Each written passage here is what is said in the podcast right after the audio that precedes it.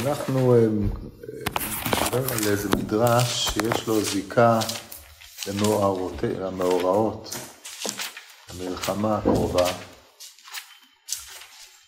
אה, שהוא מתפרש בכיוונים אה, הפוכים, זה אומר בכור וזה אומר בכור.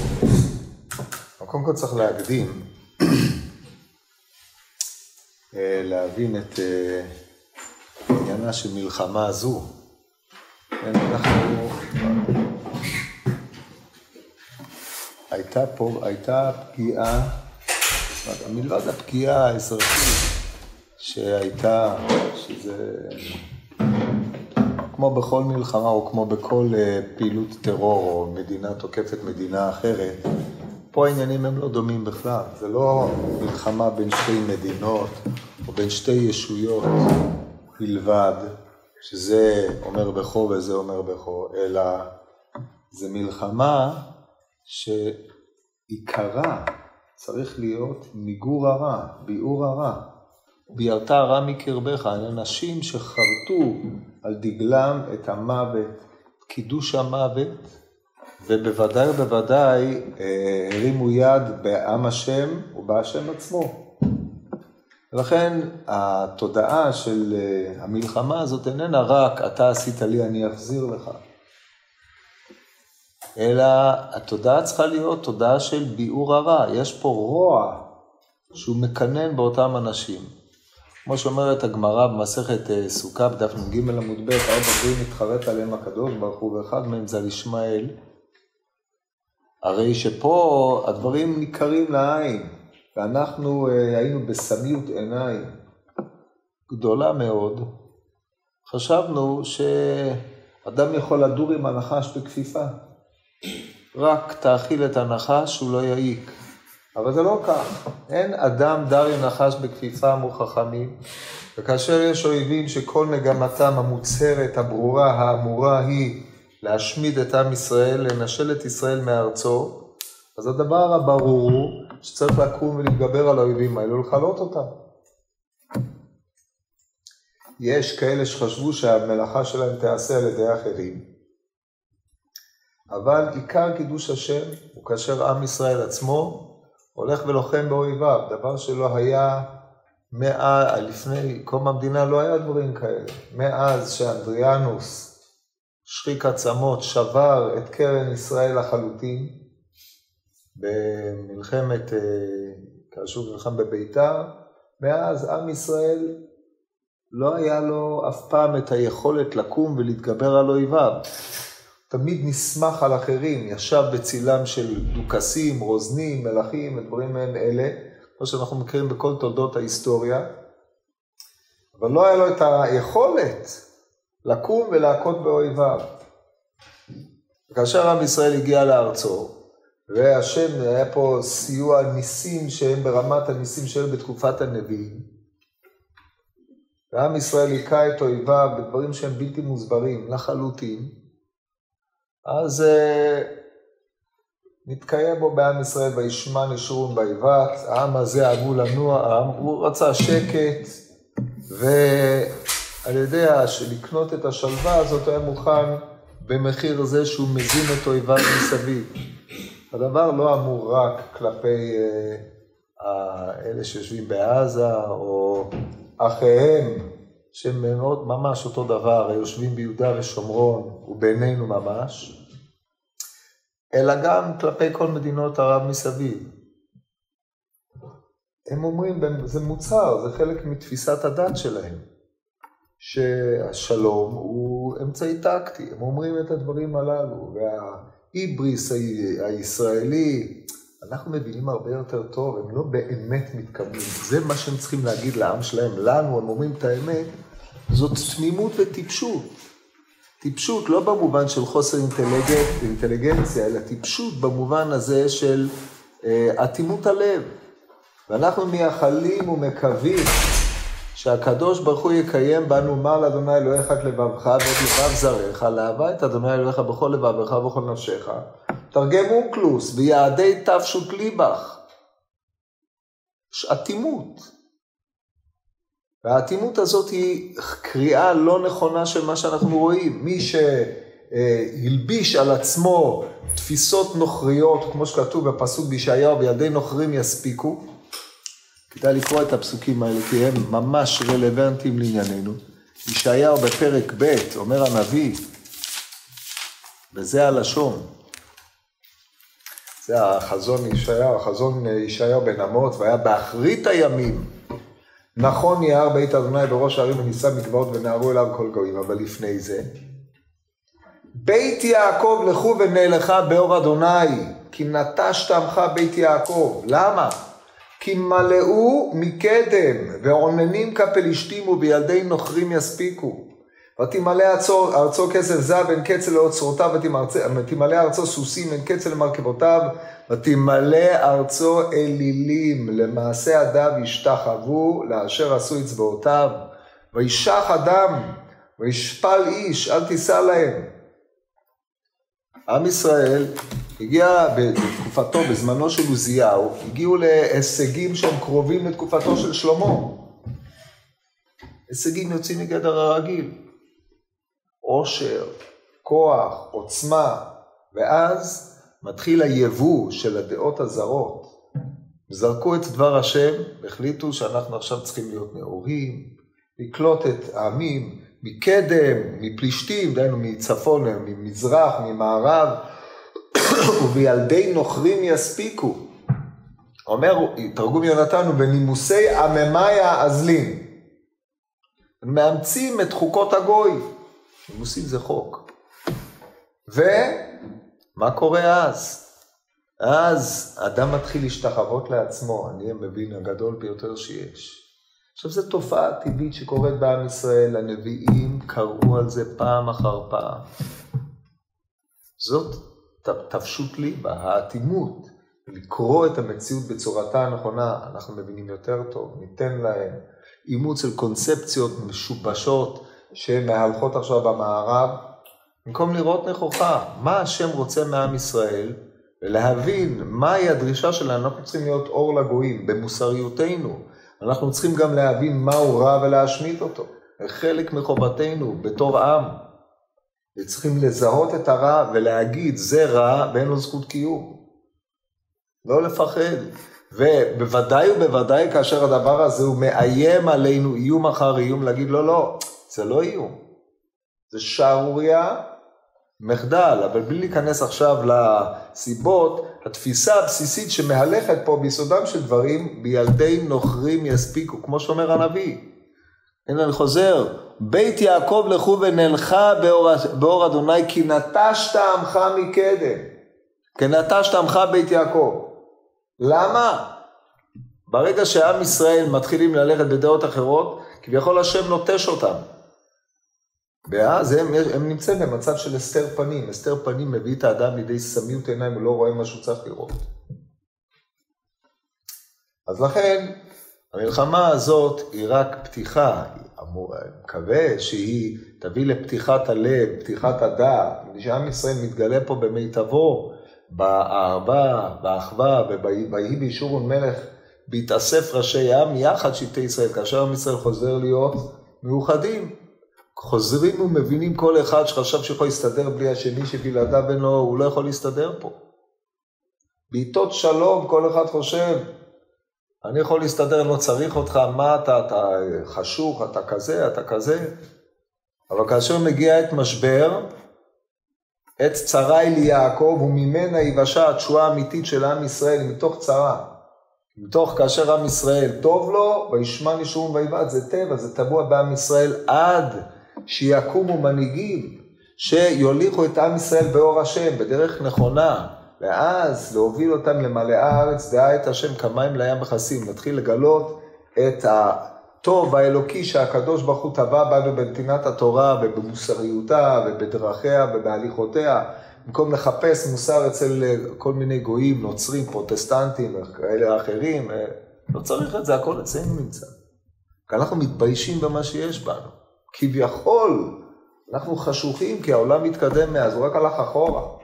אולי הוא התקדם בטכנולוגיה, הוא לא, לא שינה שום דבר, כמעט כלום. ולכן, הדעות שאנחנו שומעים היום נשמעו לפני שלושת אלפים שנה, אלפיים חמש מאות שנה, הכל במחזוריות, רק זה מלובש באופנים אחרים. העולם טכנולוגי תתקדם, מבחינה מוסרית יש התקדמות מה בגלל שהשם הפיץ את ישראל בארבע אומות, כארבע אומות, כארבע רוחות יפץ אה, השמיים, כן, אה, פרסתי אתכם בני ישראל, כך אומר הנביא, הוא הפיץ אותנו. ואז המוסר התחיל לחלחל, הוא לא נכנס אצל כולם.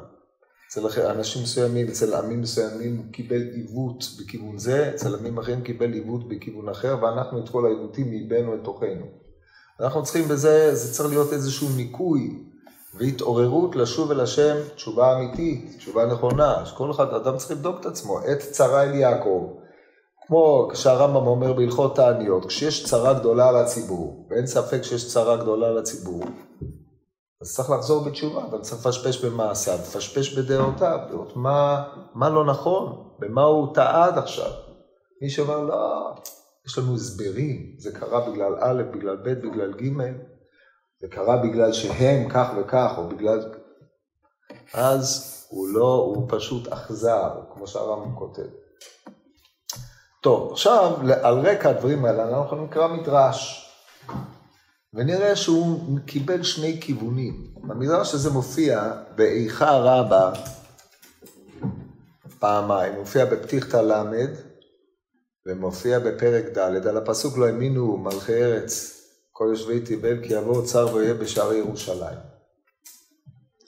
אומר המדרש ארבעה מלכים מה שטבע זה לא טבע זה ואלו הם דוד עשה יהושפט וחזקיהו. דוד אמר, ארדוף אויביי ואשיגם, ולא אשוב עד כלותם. כדי להבין את דברי דוד, נסתכל בתהילים בפרק י"ח. פה כדי להבין את המדרש צריך לראות את ההקשר של הפסוקים בטוב.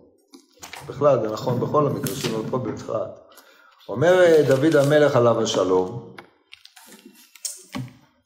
בתהילים, אחרי שהוא מהלל את הקדוש ברוך הוא על הנהגתו את העולם, אומר דוד,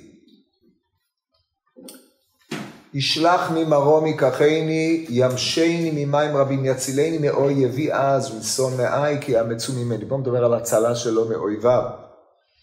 יקדמוני ביום עדי, דהיינו אויביו, יקדמוני ביום עדי, ויהי אדוני למשען לי, ויוציאני למרחב, יחלצני כי חפץ בי.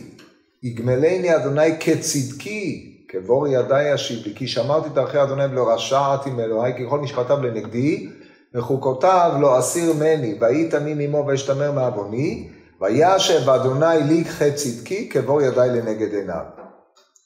ואז הוא נותן, אה, כל זה, זה להסביר למה הקדוש ברוך הוא השגיח עליו, הציל אותו, והיה איתו.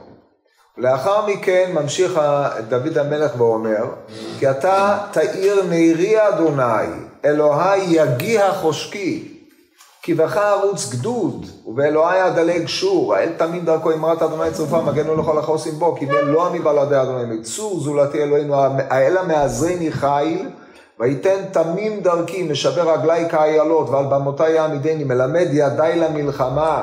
וניחתה קשת נחושה זרועותיי, ותיתן לי מגן אישעך וימינך תסעדני, וענוותך תרבני, תרחיב צעדי תחתי ולא מעדו קרסולי, ארדוף אויביי ואשיגם ולא אשוב עד כלותם, אמחצם ולא יוכלו כלו, קום, יפלו תחת רגלי, תעזרני חי למלחמה, תכריע קמי תחתי, ואויביי נתת לי עורף, משנאי עצמיתם, ישבעו ואין מושיע לאדוני ולא ענם, וישחקם כעפר על פני רוח. כתית חוצות עריכם. זאת אומרת, בעוד שבנימה שבחלק הראשון היא נימה של אתה מציל אותי מהצרות שאני נתון בהן, מהרודפים אחריי, פה מתחלף העניין. אתה מסייע לי לרדוף את אויביי, להכות אותם, להשמיד אותם.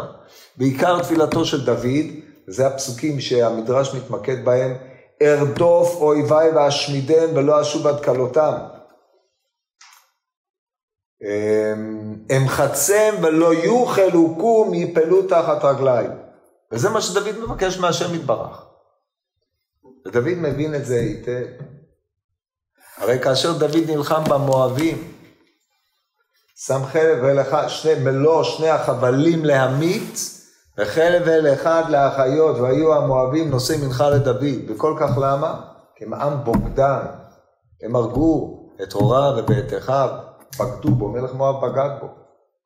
דוד הכיר את התכונה של הנפשות הפועלות סביבו, ידע לפעול איתם באופן נכון, באופן נאות. עכשיו, כל דור, לפי המוסריות המתאימה לבני אותו הדור, צריך לדעת איך לפעול עם מי שנמצא סביבו. אבל על כל פנים, דוד המלך הוא אב טיפוס למי שיש בו, מתחנן להשם יתברך, שייתן בו כוח להכות את אויביו ולא אשוב עד כלותם.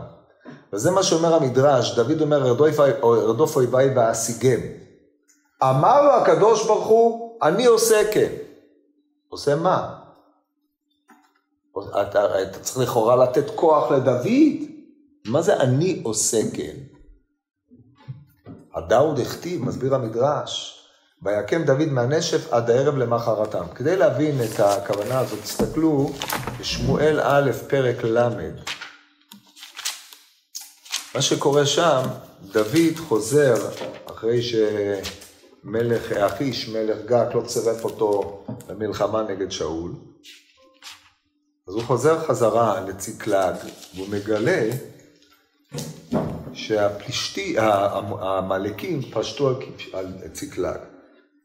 הכתוב אומר ככה, ויהי בבוא דוד באנשיו ציקלג ביום השלישי, ועמלק פשטו אל נגב ואל ציקלג ויכו את ציקלג וישרפו אותה באש. וישבו את הנשים אשר בא מקטון ועד גדול לא המיתו איש, וינהגו וילכו לדרכם. ויבוא דוד ואנשיו אל העיר והנה שרופה באש ונשיהם ובניהם ובנותיהם נשבו. כן, זה היה האופי של העמלקים.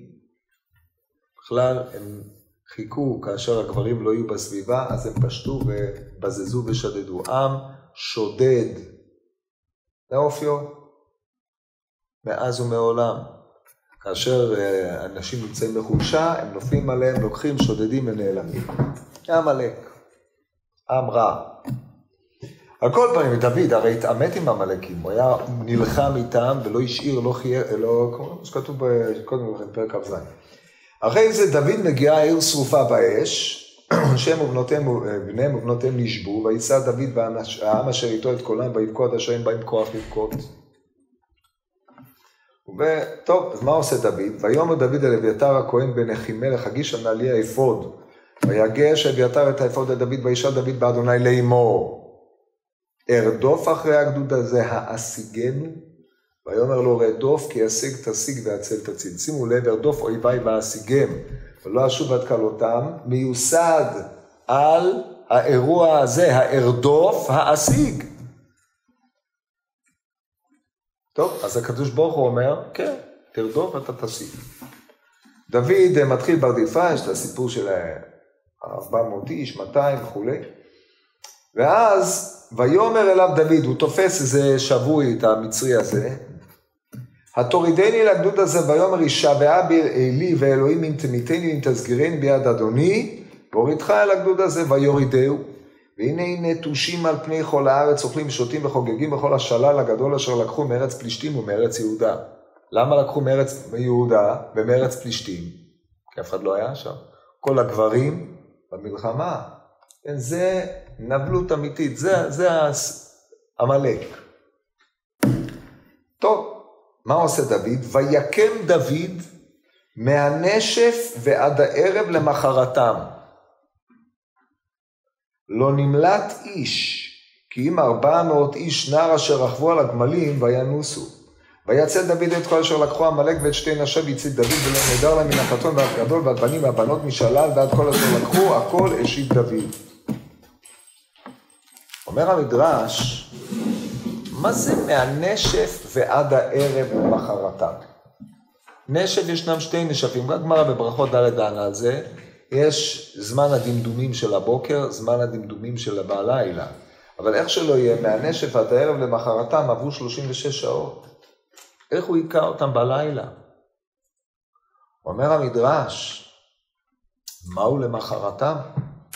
רבי יהושע בן לוי, זאת אומרת לא רק 36 שעות, הוא מכפיל את הזמן.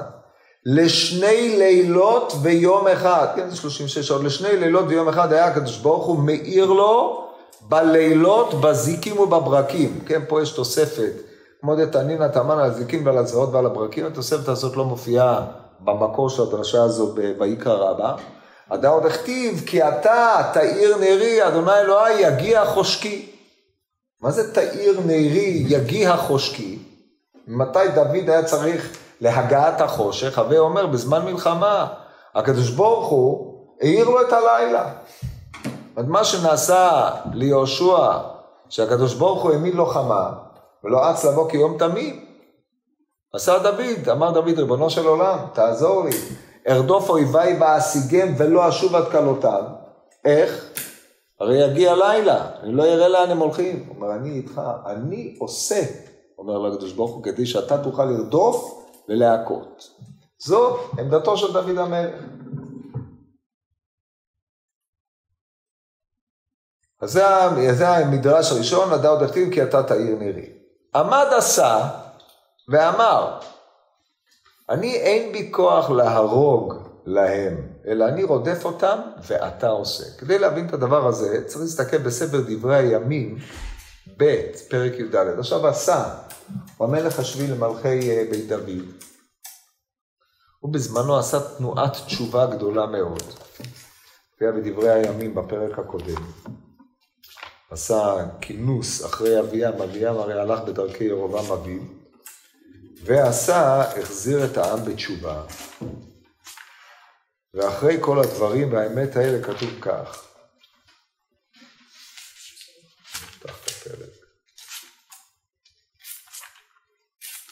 אומר הכתוב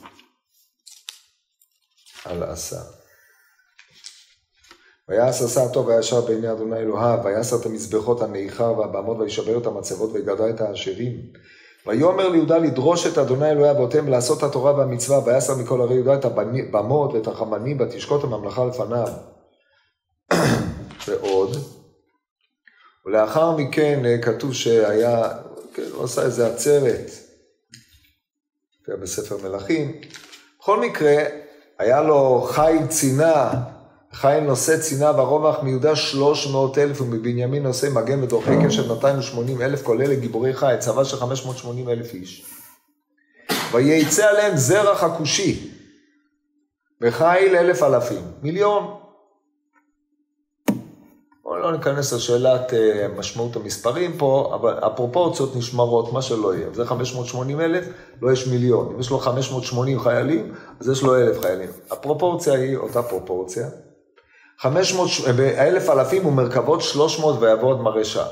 בקיצור, הציפו את הארץ. מלך מצרים או זרח הכושי, עלה הציף את הארץ. ויצא עשה לפניו ויערכו מלחמה בגיא צפרתא למרעישה.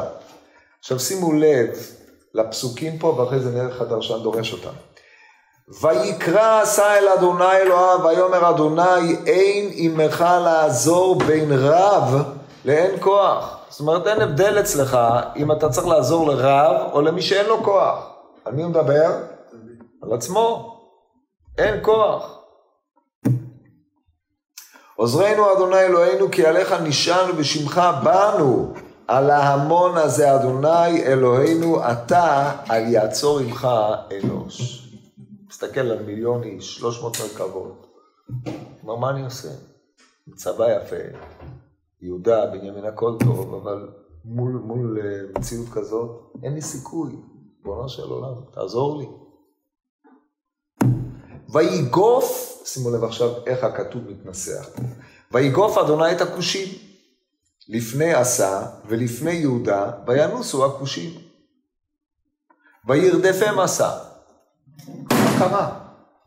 כתוב עלו, האם עשה תקף אותם וניצח אותם והם ניגפו לפניו, או הייתה מגפה מעילות אחרות והם התחילו לברוח ועשה ואנשיו רדפו אחריו. הכתוב שומר על עמימות, ותכף תראו. ויגוף אדוני את הכושים לפני עשה ולפני יהודה, וינוסו הכושים. וירדפם עשה ועם אשר עמו עד לגרר, ויפול מכושים לאין להם מחיה, כי נשברו לפני אדוני ולפני מחנהו. וייסעו שלל הרבה מאוד, מחנהו של מי? מחנהו של מי? לא כתוב. לבוא ולהגיד מחנהו של עשה, אפילו לא מופיע בפסוק. זאת אומרת, אם אתה מנתח מבחינה תחבירית, אתה צריך להניח שהכתוב כל הזמן שומר על מחנהו של עשה, כן? אבל אחרי ככלות הכל, לא כתוב על המחנה של עשה כלום קודם לכן. מחנהו זה מחנהו של השם, בפשוטו של מקרא. ואז, ויכו את כל הערים אשר סביב, כל הערים סביבות גר, כי היה פחד אדוני עליהם, ויבוזו את כל הערים, כי ביזה רבה הייתה בהם. מה זאת אומרת ביזה הייתה, רבה הייתה בהם? הם בזזו את הערים כי הייתה בהם ביזה. עד שלא בזזו זה לא ביזה, רק אחרי שאתה בוזז זה ביזה. לבוא ולהגיד שמה שבזזת היה ביזה לפני שבזזת, זה אומר רק דבר אחד, מאיפה הגיעה הביזה הרבה לערים האלה? הם בזזו קודם לכן. אז הם חזרו והוציאו את הביזה שלהם מהם. טוב, וישבו וגם מקנה, אוהלי מקנה היכו, וישבו צאן לרוב וגמלים וישובו ירושלים. ואז אה, מופיע הנביא ועזריה ואומר את אה, ענייני ההתעוררות הללו. בעקבות ההתעוררות מתחזק עשה ומעביר שיקוצים מארץ יהודה ובנימין וכורת איתם אה, ברית. כן, הברית נכרת את זה הברית. בחודש השלישי לשנת 15 למלכות עשה, בחודש סיוון, כורת ברית כנראה בזיקה לחג השבועות. זה המקום היחיד שבתנ"ך יש זה ובדברי הימים, לפי הירושלמי במסכת חגיגה, רמיזות לחגיגת חג השבועות. בנביאים הכתובים. טוב, על כל פנים זה עשה. אז מה אנחנו רואים פה? נראה עכשיו את המדרש על רקע הדברים האלה ומה שיש לתקדק פה. עמד עשה ואמר אני אין בי כוח להרוג להם, אלא אני רודף אותם ואתה עושה. איפה אמר את זה עשה? הוא לא אמר שהוא רודף. הוא רק יצא למלחמה, אבל אמר ריבונו של עולם, כמו שאמרנו קודם בפסוק, אומר עשה, אין עמך לעזור בין רב לאין כוח. עוזרנו אלוהינו כי עליך נשענו בשמך באנו על ההמון הזה. ואז מה קרה? עשה רדף. זאת אומרת, עשה כשאומר אין כוח, פירושו של דבר אין לי כוח להרוג את האויב. תסייע לי. ואז מה קורה? השם מביא לידי כך שהכושים ניגפים, ואז השר רודף אחריהם. בניגוד לדוד, שנאמר עליו, ארדוף אויביי ואשיגם, ואתה תסייע בידי שלא אשוב עד כלותם על ידי ברקים, הרי אצל עשה, אתה תסייע בידי להרוג אותם, כי אני אין לי כוח להרוג. וזה מה שאומר המדרש, שנאמר, וידפה מסע והעם אשר עמו, כי נשברו לפני השם לפני מחנהו. לפני עשה אין כתיב כאן, אלא לפני השם ולפני מחנהו. ברור שהדרשן הבין מחנהו זה מחנה השם. מה זה מחנה השם? זו דוגמה מובהקת בעניין הזה, בספר מלכים, מלכים ב', תשמעו את הביטוי הנפלא הזה. ספר מלכים ב' בפרק אה, ה' או ו', נקרא לכם את הפסוק. אומר הכתוב, כאשר אלישע היה בדותן,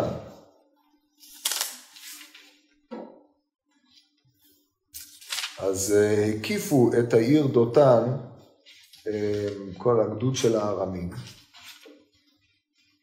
אז מה אומר אלישע לנערו? בפרק ו', אומר הכתוב, ויאמר, ויהי כברם שומרון, ויאמר לפני זה, סליחה. אמ, הם נמצאים בדותן, ואז שלחו גדוד לתפוס את אלישע. וישכם משרת איש אלוהים לקום בעצם בני חיל סובב את העיר וסוס ורכב, ויאמר נערו אליו, אהה אדוני, היכן נעשה? העיר מוקפת. אנחנו, תפסו, אנחנו גמורים. הוא לא ציפה שמלך ישראל ישלח צבא נגד הגדוד, כן? צריכים להסתדר בכוחות עצמם פה. איזה פרק בפרק אה, ו', פסוק ט"ז, ויאמר אל תירא כי רבים אשר איתנו מאשר אותם, ויתפלל אלישע ויאמר אדוני אפקח נא את עיניו ויראה, ויפקח אדוני את עיני הנהר וירא והנה ההר מלא סוסים ורכב אש סביבות אלישע. הקדוש ברוך הוא נמצא איתו. מה אלה הסוסים והרכב? היכו את כל העם בסנברים, את כל הצבא בסנברים, ואלישע הוליך אותם אחר כבוד ישר לתוך העיר שומרון. כן? באופן הזה הקדוש ברוך הוא מכה את אויבינו. שם סנדרים לפניהם, הם לא יודעים מה הם עושים, הם מאבדים את, ה... מאבדים את זה, ואז אפשר לרדוף אותם. סייעתא דשמיא, צריך הרבה תפילות בשביל זה. זה, מעין זה, זה נשברו לפני השם ולפני מחנהו, ואז הוא יכול היה לרדוף אותם, כי הם איבדו את הרצון להילחם. איך זה קרה בדיוק הכתוב סותם? זה כבר נשאר רק לדמיוננו להבין, אבל מה שברור, וזה מה שהכתוב רוצה שתדע, שאלמלא שהשם עוזרו, לא היה יכול. אומר בעצמו, אני אין בי כוח, ריבונו של עולם תעזור לי. זו המלחמה השנייה. המלחמה השלישית היא מלחמתו של יהושפט. יהושפט עשה תיקון גדול בכל מערכת המשפט, באותו זמן בפרק, בדברי הימים ב', פרק י"ט, עד שהכתוב אומר עליו, ויגבה ליבו בדרכי השם, אמרו במדרש, מה זה ויגבה ליבו בדרכי השם? שהוא חזר והעמיד את המשפט. ויהושפט אה, עושה תקנות גדולות, נותן לכהנים ולמדים את התפקיד שלהם ללמד את העם. ולאחר כל העניין הזה, כל פרק י"ט כתוב, ויהי אחרי כן. היינו אחרי ההתעוררות הגדולה שהייתה במה שהוא השיב את uh, עניין המשפט. אומר, באו בני מואב ובני עמון ועמהם מהעמונים על יהושפט למלחמה. זה דברי ימים ב' פרק כ'. ויבואו ויגידו לו שפט לאמור, בא עליך המון רב מעבר לים, מארם, בינם בחצצון תמרי עין גדי. ויירא, ויתן יהושפט את פניו לדרוש לאדוני, ויקרא צום על כל יהודה. ויקבצו יהודה לבקש מאדוני, גם מכל ערי יהודה באו לבקש את אדוני, ויעמוד יהושפט בקהל יהודה בירושלים, בבית אדוני לפני החצר החדשה, ויאמר אדוני אלוהי אבותינו, הלא אתה הוא אלוהים בשמיים ואתה מושל בכל הממלכות הגויים ובידך כוח וגבורה, ואין עמך להתייצב. הלא אתה אלוהינו הורשת את יושבי הארץ הזאת מלפני עמך ישראל ותיתנה לזרע אברהם אוהבך לעולם. וישובו בה ויבנו לך בה מקדש לשמך לאמור, ופה הוא מצטט מתפילת שלמה.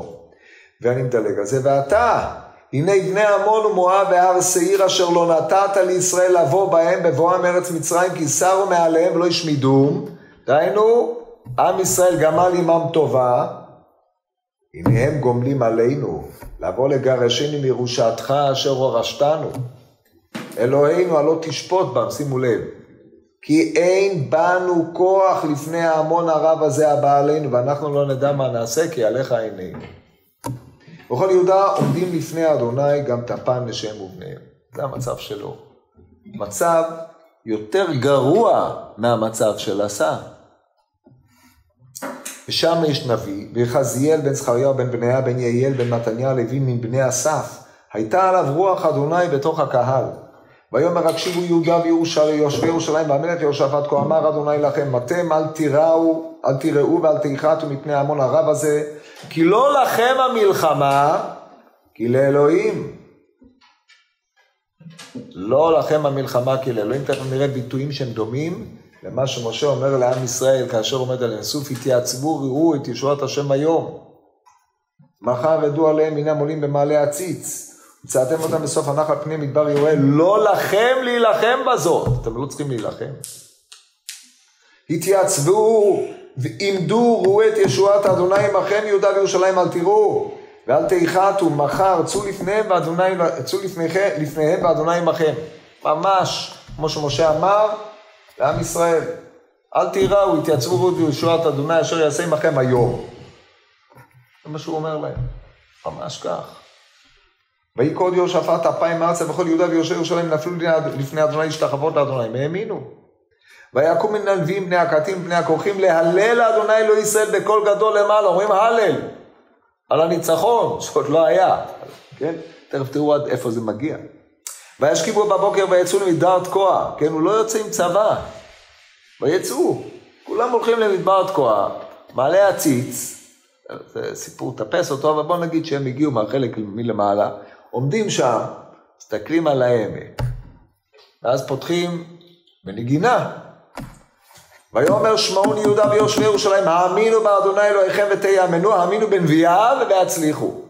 ויבעץ העם ויעמד משוררים לאדוני, מהללים להדרת קודש בצל לפני החלוץ, ואומרים הודו לאדוני כי לעולם חסדו, זאת אומרת החלוץ יוצא, חלוץ זה בדרך כלל אנשי הצבא, ומי שהולך לפניהם, מנגינת משוררים, כאילו זה היה זמן הקרבת קורבן שהלווים אומרים שירה, הם עכשיו אומרים שירה, ככה צריך חלוץ, בלי חלוץ אתה, אתה לא יכול, אבל לפני החלוץ, תצר את הלווים המשוררים ואומרים הודו להשם כי לעולם חסדו. על מה אתה מודה? על הניצחון, רב הרושם. ובעת החלו ברינה, התחילו את הניגון, תהילה נתן אדוני מערבים על בני עמון ומואב. כן, מה היה בדיוק שם? נחלקו המפרשים. בוא נגיד שהיה איזו עילה לסכסוך פנימי ביניהם, מי יוביל ראשון, מי יוביל אחרון, מערבים, דהיינו, אנשים שתקפו מבחוץ, אלה האשימו את אלו, אלו האשימו את אלו, והקואליציה התפרקה, אבל לא רק שהתפרקה, אלא קרה רק הדברים האלה. והסיר הבאים ליהודה, וינגף ויעמדו בני עמון ומואב על יושבי שעיר להחרים ולהשמיד. היינו, הם האשימו אותם שהם התחילו לתקוף אותם, ואז עמון ומואב השמידו את בני שעיר. לאחר מכן אירע סכסוך פנימי בתוך המואבים עצמם, בין מואבים והעמונים, וככלותם יושבי סיר עזרו איש ברעהו למשחית. ויהודה בא למצפה למדבר ויפנו אל ההמון ובני פגרים נופלים ארצה ואין פליטה, כולם מתו. קרב, סכסוך פנימי. זהו. ואז, ויבוא יהושפט ועמול לבוז עת של עלם, וימצאו בהם לרוב רכוש ובגרים וכלי חמודות, וינצלו להם להם מעשה, והיו שלושה ימים בוזזים את השלל כי רבו. ביום הרביעי נקראו לעמק ברכה, כי שם ברכו את אדוני.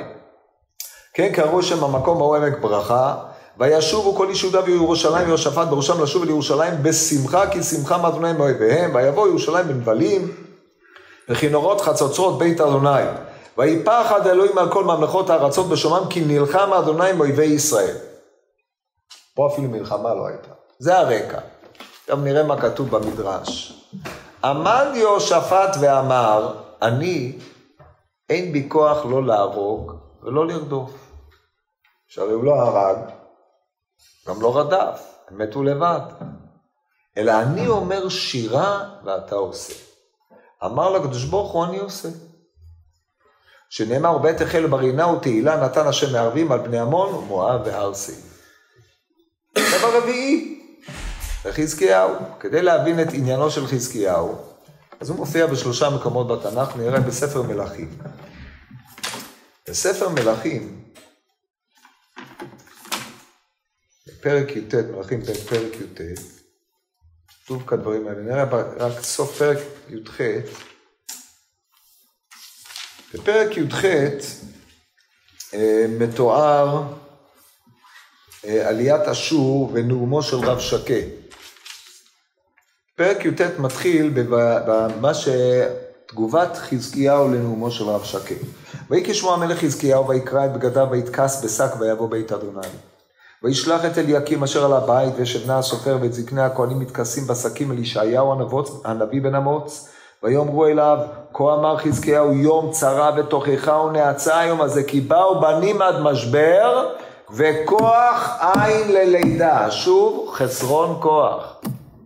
אולי ישמע אדוני אלוהיך את כל דברי רב שקי אשר שלחו מלך אשור אדוניו לחרף אלוהים חי והוכיח בדברים אשר שמע אדוני אלוהיך ונשאת תפילה בעד השארית הנשארה.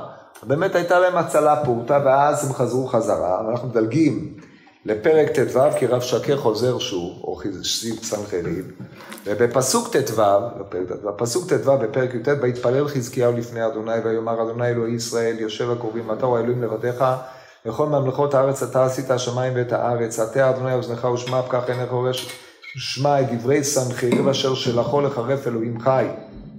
אמנם אדוני החריבו מלכי אשור את הגויים ואת ארצם ונתנו את אלוהים באש, כי לא לאלוהים המה, לא אלוהים המה. כי מעשה ידי אדם עץ ואבן ויעבדו, ואתה אדוני אלוהינו הושיענו נא מידו, וידעו כל ממלכות הארץ, כי אתה אדוני אלוהים לבדיך. וישלח ישעיהו בן אמוץ אל חזקיהו. יש פה דמיון רב בין מה שהוא אומר לחזקיהו לבין מה שהיה בזמנו של יהושפט. כה אמר אדוני אלוהי ישראל, אשר התפללת אליי אל סנחריב מלך אשור שמעתי. זה הדבר שדיבר אדוני עליו, בזה לך, בזה לך, לעגה לך, בתולת בת ציון, אחריך ראש הניע בת ירושלים. מי אתה חושב שאתה בכלל? אנחנו בזים לך. זה המלך, האימפריה הגדולה ביותר שהייתה באזור ההוא. ככה אומר הנביא. את מי חירפת וגידפת, על מי הרימות הכל ותישא מרום עיניך על קדוש ישראל, ביד מלאכיך חירפת אדוני. ותאמר ברוב רכבי אני עליתי מרום הרים, ירכתי לבנון, ויכרות ראש קומת עזרזיו, מבחור בראשה, ובעבור המלון מלון קיצו יער כרמילו. ניכרתי, שתיתי מים זרים, ואחי דחף אה, אה, פעמיי כל יורי מצור. אז הוא ממשיך עם כל מה שסבר אה, מלך סנחריב, דלג על כל זה. אומר ישעיהו, וזה לך אות החול השנה ספיח, בשנה השנית סחיש, בשנה השלישית זירו וקיצרו, ניתוך רמי וכרו פריים, ויאספה פליטת יהודה נשארה שורש למטה ועשה פרי למעלה. וכולי. ואז הוא ממשיך פסוק ל"ב, לכן כה אמר אדוני אל מלך אשור, לא יבוא אל העיר הזאת, לא יורש שם חץ, לא יקדמנה מגן, לא ישפוך עליה סוללה, בדרך אשר יבוא, בא, ישוב. אל העיר הזאת לא יבוא נאום אדוני, וגנותי אל העיר הזאת להושיעה למעני ולמען דוד עבדי. איך? ויהי בלילה ההוא, ויצא מלאך אדוני ביח במחנה אשור מאה שמונים וחמישה א', וישכימו בבוקר והנה כולם פגרים מתים. ויסע וילך וישב סנחריב מלך אשור וישב ניבא ויהיו משתחווה בית נשרוך אלוהיו והדר מלך ושר עצר היכוהו בחרב הם נמלטו ארץ ארם וימלוך עשר חתון בנו תחתיו. פלאי, נס פלאי. פלאי עוד יותר ממה שיכולנו לתאר. בלילה אחד 185 אלף, לפי הגמרא בסנהדרין ראשי גייסות. יש מחלוקת אחרי זה במדרש כמה נשארו מהם. אחד מהנשארים היה נבוכדנצר, שחזר והחריב את בית המקדש, כן, זה הרקע של המדרש פה. נראה איך המדרש מתאר את זה. עמד חזקיהו ואמר, אני אין בי כוח לא להרוג ולא לרדוף ולא לומר שירה, אלא אני ישן על מיטתי ואתה עושה. אמר לו הקדוש ברוך הוא, אני עושה שנאמר ויהי בלילה ההוא ויצא מלאך השם ויח במחנה אשור. זה המדרש על רקע הפסוקים שלו. עכשיו, הוא קיבל שני כיוונים ב... בספרות. אז קודם כל, הזוהר מביא את המדרש הזה, ופיתח אותו באופן הבא. זה נמצא בזוהר מקץ, בעמוד קצ"ח. אחרי שהזוהר הוא פשוט אה, מעתיק את המדרש הזה ומוסיף לו פירוש. אומר, למה כוחו של דוד היה גדול מכוחם של אחרים?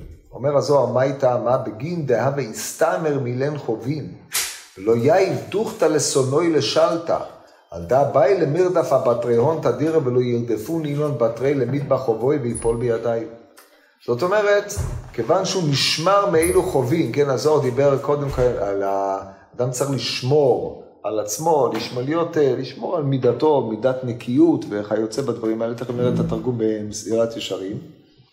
ואז הוא אומר, עשה דעה ודחיל יתיר, אף על גב דעה במפשפש בחטאוי, ולא כדוד מלכה יהוד. היינו עשה, לא הגיע למדרגת הנקיות של דוד, וכן הלאה, כל מלך יורד במדרגתו, וכך כתב במסילת ישרים בפרק י' על הנקיות.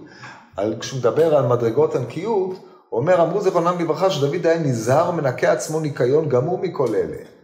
על כן היה הולך למלחמה בביטחון חזק, והיה שואל ארדוף אויביי ואשיגם ולשוב עד כלותם, מה שלא שאלו, יהושפט, עשה וחזקיה לפי שלא היו מנוקים כל כך. זה דברים מפורסמים.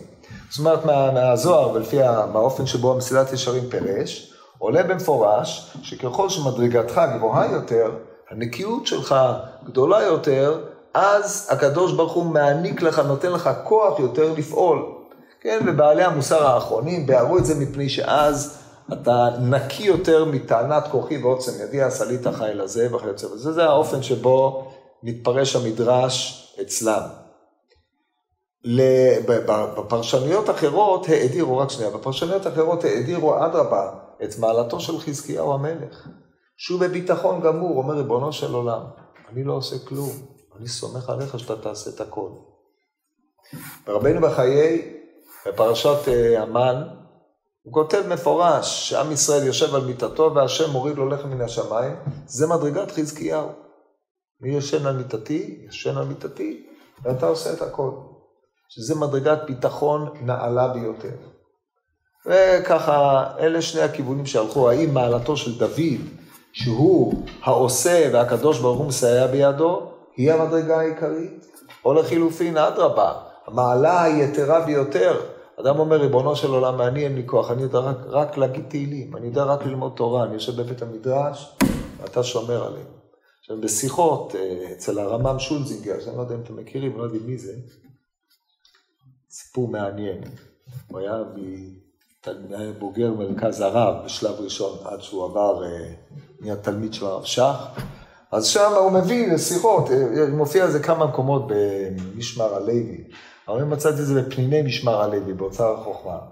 שיחה של הרב שך, בזמן הסקאד עם דברים מעין אלה, על אה, זה שאנחנו אומרים תהילים, הקדוש ברוך הוא מציל אותנו, נכון, במדרגת חזקיהו המלך. מאידך גיסא, אתה קורא קולות אחרים שיותר אה, שייכים לציונות הדתית, שאומרים, מבחינת דוד המלך זה הבחינה המעולה, זה הבחינה הנכונה, רדוף אויבי ואשיגם. אסור לנו לתת לאחרים לעשות את המלחמה. אנחנו צריכים לעשות אותה, כי ככל שאנחנו פועלים יותר, זה קידוש השם יותר גדול.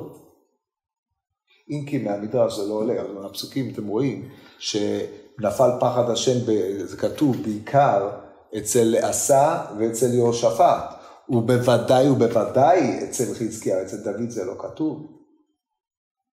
אבל אם אתה יכול לעשות את זה בעצמך, מה פתאום שתשב בצד ושהשם יעשה את זה, אין זה אלא מחמת תשות כוח, תשות כוח אם אתה לא נקי ושלם. עכשיו מה נאמר על עם ישראל? עם ישראל עם זך וטהור, אבל במדרגת הנקיות היא מדרגה שלא כולם קונים אותה, כן? ואם מלכים צדיקים כמו חזקיהו שבימיו לא היה נער ונערה שלא ידעו, היו בקיאים בהלכות טהרות, כן? וחובל עול מפני שמן, חובל עולו של סנחריב מפני שמו של חזקיה שדלק בבתי כנסיות, בבתי מדרשות, זה המדרגה, ואף על פי כן הוא היה צריך להיות פסיבי לחלוטין. מה נאמר אנחנו? זה לא כזה פשוט, ואף על פי כן, צו השעה זה לקטוש את אויבינו. אז לכן, לבוא ולתלות את זה בנקיות, זה, זה מרפא ידיים באיזשהו מקום.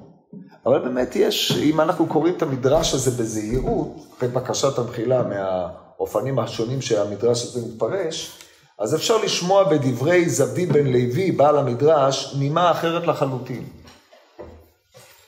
בואו נבין מה הוא רוצה. הוא לא בא לומר דוד טוב יותר מעשה, שהוא טוב יותר מיהושפט, שהוא טוב יותר מחזקיה. לא. ארבע מלכים. מה שטבע זה, לא טבע זה. כל אחד תובע לפי מה שהוא יכול. אם אין לך כוח, אתה לא יכול לתבוע. אתה לא יכול לתבוע, ריבונו של עולם, תן לי כוח להרוג, אם אין לך כוח להרוג. אתה לא יכול לתבוע את זה. אתה יכול לתבוע רק לפי המדרגה שלך. אבל מה שאתה תובע, הקדוש ברוך הוא נענה לך. ובכולם חוזר אותו מוטו. אני עושה כן, הוא אומר את זה לדוד, הוא אומר את זה לעשה, אני עושה. אומר ליהושפט, אני עושה, והוא אומר לחזקיה, אני עושה. כל מלך לפי מקום, במקום שבו הוא נמצא. כל מלך נמצא במקום אחר. למה הוא נמצא במקום אחר? זה לא, זה לא העניין של המדרש בכלל. אבל הקדוש ברוך הוא נמצא עם מלכי ישראל כאשר אדם צועק אל השם יתברך, מהמקום שהוא נמצא, השם נמצא איתו. אם יש בך כוח לרדוף ולהכות, אתה אומר, ריבונו של עולם, תכה במקומי, לא יהיה. לא, זה החובה שלך. דוד המלך הרגיש שיש בו כוח לרדוף ולהכות, אמר, ריבונו של עולם, תן בי, תן בי אפשרות לעשות את מה שאני יכול לעשות בצורה שלמה. אמר לקדוש ברוך הוא, אני עוזר לך.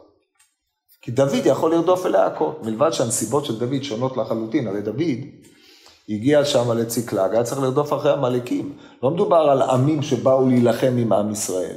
מדובר על מלחמה של דוד נגד עמלקים, אמנם זה חלק מקיום מצוות, מלחמת מצווה של אה, ביאור עמלק, כמו שברור מההקשר שם, אבל על כל פנים, דוד אומר, ריבונו של עולם, תן בי כוח לעשות מה שאני יכול לעשות. למה דוד יכול לעשות כך, ולמה יהושפט עשה כך, כל מלך לפי מה שהוא? זה לא הדיון פה. הדיון הוא שכל מלך, מה שטבע זה לא טבע זה, אבל כשהוא טבע, הוא טבע מעומקא דליבה, כי הוא האמין שמה שהוא הולך לעשות זה רצון השם, והוא הולך לקדש שם שמיים במלחמה שלו. רק שנייה. זה, זה המוטו המרכזי של המדרש. לכן לא לבוא ולומר מעלת דוד היא המעלה המעולה. ברור שאם אתה יכול לרדוף ולהשיג ולא תרדוף ותשיג, זה גריעות. אבל אם אתה לא יכול לרדוף את השיג, לא ייתנו לך לרדוף ולהשיג, ייתנו לך לעשות מה שאתה יודע. כן, מה אתה שואל? מה זאת אומרת שאין לו כוח להגיד אה, הלל? אני עוד לא אמרתי, עוד לא הסברתי את זה, אני אגיע תכף. זה בעיה קשה, מדרש... מה? כן, אנחנו נסביר את זה. לדעתי טעו פה הרבה מפרשים בעניין הזה. תכף נגיד מה שהיה, וזה די פשוט מהמדרש, אבל לדעתי יש פה בלבול גדול בגלל העניין הזה. הכניסו פה את ההלל, הוא לא קשור בכלל. עוד מעט, שירה, לא הלל, כן. ההלל הוא אמר, זה גמרא בפסחים, דף קי"ח. אתה תסתכל כשתבוא, אתה זוכר את כל הגמרא? הלל זה מי אמר? זכייה וסיעתו, זו גמרא מפורשת. טוב, אז לענייננו, זה המוטו. ופה הלקח. יש בך כוח, אתה צריך לבקש מהקדוש ברוך הוא שייתן לך אפשרות למצות את הכוח שיש בך. זה מה שביקש דוד. עשה אמר ריבונו של עולם, אין בי כוח להכות. אני יודע שאין בי. אתה יכול להתפלל שהשם ייתן לך כוח, אבל עכשיו שאתה בא למלחמה, אין בי כוח להכות, אני מבין את זה. אבל ריבונו של עולם, תסייע לי בנקודה שאני נמצא בה. ולכן, הקדוש ברוך הוא מסייע לו, מי שהתפילה היא מיום כדלי בנקודת האמת שבו. זו הנקודה של עשה.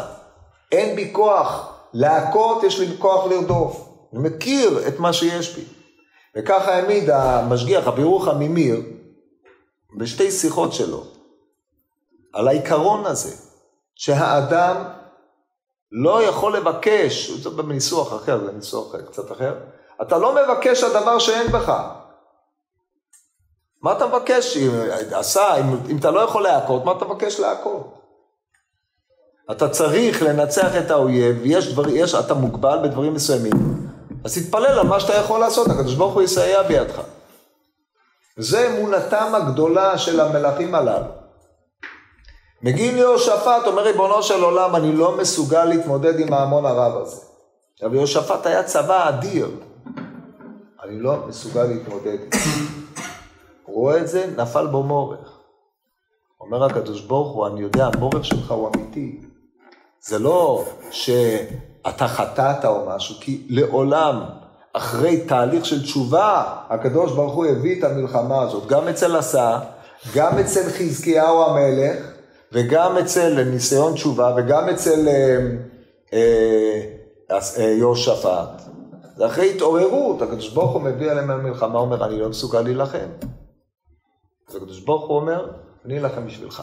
אבל הוא אומר, מה שאני מסוגל לעשות, אני מסוגל להגיד שירה. עכשיו פה אנחנו מגיעים לנקודה המיוחדת. איזה שירה אמר חזקיה, אה, יהושפט? הוא לא אמר שירה על הניצחון של המלחמה, זה, הוא אמר שירה על זה שהקדוש ברוך הוא הבטיח לו שהאויבים ימוגרו לפניו. זאת אומרת, זה באיזשהו מקום הודיה להשם שהם לא צריכים, שהם עומדים בפני האויב והאויב עומד לכלות את עצמו. הוא לא ידע איך זה יקרה, אבל הם עמדו שם והתחילו להודות לקדוש ברוך הוא, כי זה מה שאמר להם הקדוש ברוך הוא לעשות, זה הזוי.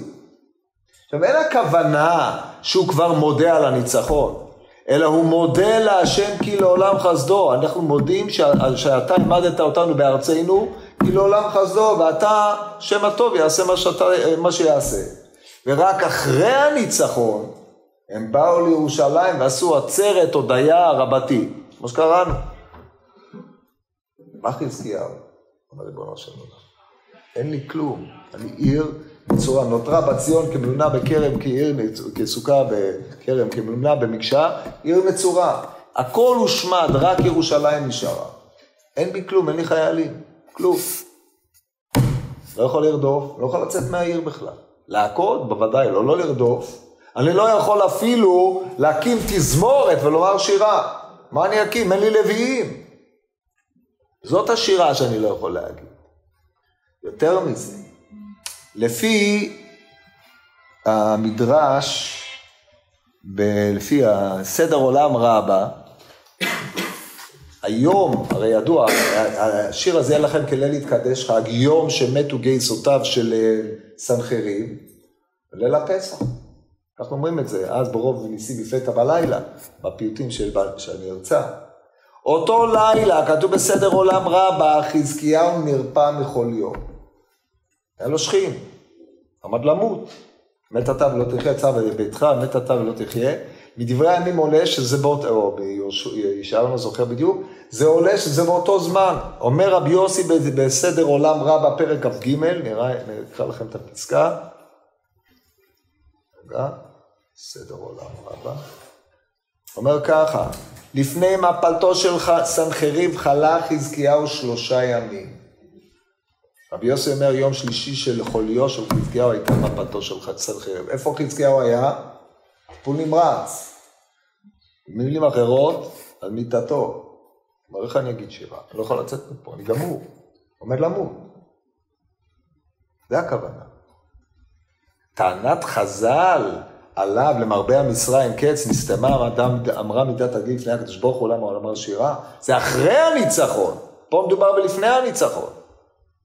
לכן אין פה שום קושי. כל פנים, המוטיב המרכזי של המדרש הזה, אין, הוא, הוא, עיקרו הוא שהקדוש ברוך הוא עם המלך לפי מדרגת המלך. ומדרגת המלך היא תלויה באילו נסיבות, בלי להיכנס עכשיו לפרטים, הקדוש ברוך הוא אומר, אני עושה, מה שאתה מבקש, אני עושה. והגדלות של כל מלך, שהוא יודע מה לבקש, לפי מדרגתו. לכן אין להקיש מפה על אופן פעולה זה, או על אופן פעולה זה, לא זה המבוקש ולא זה המבוקש. ככה, פשוטם של מקראות, ארבע מלכים היו, מה שטבע זה, לא טבע זה, ומה שטבע, הקדוש ברוך הוא נענה. זה מדרגת הביטחון של כל מלך לפי מה שהוא.